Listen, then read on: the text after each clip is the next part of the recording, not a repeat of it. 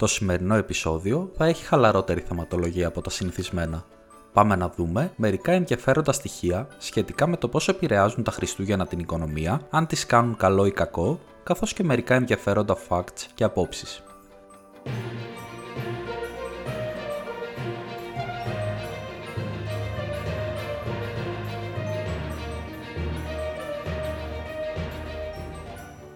Η περίοδος των Χριστουγέννων επηρεάζει καταλητικά την καθημερινή συμπεριφορά μας, άρα και την καταναλωτική συμπεριφορά μας. Δεν θα μπορούσε λοιπόν να μην επηρεάζει την οικονομία συνολικότερα. Αυξημένη κατανάλωση, αγορά δώρων για τον εαυτό μας, για τα παιδιά μας, για τα ανήψια μας, τα εγγόνια μας, τα βαφτιστήρια μας ή παιδιά φίλων μας. Περισσότερα ταξίδια, πολύ φαγητό και πολλά γλυκά. Κάπως έτσι διαμορφώνεται ο μήνας αυτός και αν νομίζετε ότι έχω βγάλει τη θεωρία της χριστουγεννιάτικης οικονομίας από το μυαλό μου, θα ήθελα να σας ενημερώσω ότι η Wikipedia έχει ένα μεγάλο και αναλυτικό λίμα με τον τίτλο Economics of Christmas. Πάμε να δούμε λοιπόν τι λένε οι επικρατούσες απόψεις σχετικά. Η πρώτη άποψη είναι αυτή που υποστηρίζει ότι τα Χριστούγεννα βοηθούν στη γενικότερη οικονομική ανάπτυξη, καθώς αυξάνουν την κατανάλωση σε σχέση με τα συνηθισμένα και όπως γνωρίζουμε, η αύξηση της κατανάλωσης αυξάνει τα επίπεδα οικονομικής δραστηριότητας. Επιχειρήσεις καλούνται να παράξουν περισσότερα προϊόντα, το οποίο οδηγεί σε περισσότερες θέσεις εργασίας, περισσότερες εργατόρες, αυξημένες απολαυέ για τους εργαζόμενους και μεγαλύτερα κέρδη για τις ίδιες και πριν βιαστείτε να πείτε ότι δεν έχει καμία επιρροή στη δική σας δουλειά, θα σας συμβούλευα να λάβετε υπόψη σας κλάδους όπως τα ζαχαροπλαστεία, με τα μελομακάρονα, τους κουραμπιέδες, τις δίπλες και τις βασιλόπιτες, όλους τους προμηθευτές αυτών σε πρώτες ύλες, τις εταιρείες που ασχολούνται με δέντρα, με στολίδια και φυσικά τον τουριστικό τομέα. Δεύτερος σημαντικός παράγοντας, πέρα από την αυξημένη κατανάλωση υλικών προϊόντων, είναι η αύξηση σε συγκεκριμένους τομείς παροχής υπηρεσιών, τις ημέρες των γιορτών, πολλοί επιλέγουν να αποδράσουν σε τουριστικούς προορισμούς που σε μεγάλο βαθμό βασίζουν την οικονομία τους στη συγκεκριμένη περίοδο. Χειμερινοί τουριστικοί προορισμοί, είτε τοπικά σε μια χώρα, είτε διεθνώς, όπως για παράδειγμα η Λαπωνία ή γραφικές πόλεις της κεντρικής και δυτικής Ευρώπης, κατακλείζονται αυτή την περίοδο από τουρίστες που ενισχύουν την οικονομία τους.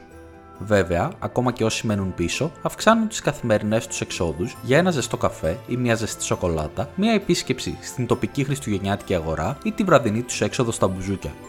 Όπως πάντα, στα οικονομικά, ως κοινωνική επιστήμη πρέπει να υπάρχει ένας αντίλογος. Το πρώτο επιχείρημα σχετικά με την αρνητική επίδραση των Χριστουγέννων στην οικονομία εξέφρασε με τη θεωρία του ο Τζόελ Waldfogel, καθηγητής στο Πανεπιστήμιο του Yale και αργότερα ο John L. Solow.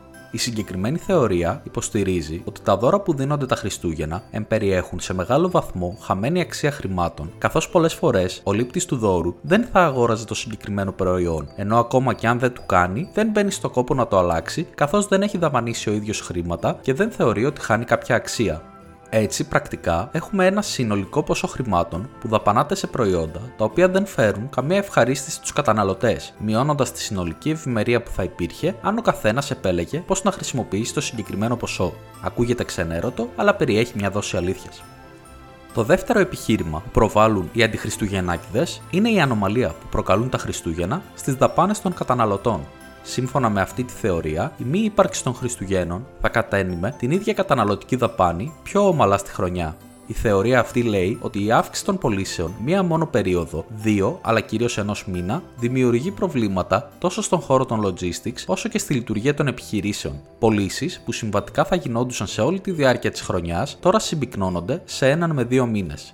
Έτσι, για παράδειγμα, τα καταστήματα χρειάζονται επιπλέον προσωπικό για πωλήσεις που θα μπορούσαν να γίνουν σε μεγαλύτερο χρονικό διάστημα με λιγότερο προσωπικό. Οι επιχειρήσεις καλούνται να δεσμεύσουν χρήματα σε μεγαλύτερα αποθέματα τη συγκεκριμένη περίοδο σε αντίθεση με την κανονική τους ροή, με αποτέλεσμα όλα τα παραπάνω να οδηγούν σε μειωμένη οικονομική αποτελεσματικότητα. Βέβαια, κάποιος θα μπορούσε εδώ να αντιτείνει ότι η ψυχολογία του καταναλωτή παίζει μεγάλο ρόλο στις καταναλωτικές του αποφάσεις. Άρα, αν δεν υπήρχε το εορταστικό κλίμα των Χριστουγέννων, οι συνολικές ετήσιες καταναλωτικές του δαπάνες θα ήταν μικρότερες, ακυρώνοντας το συγκεκριμένο επιχείρημα.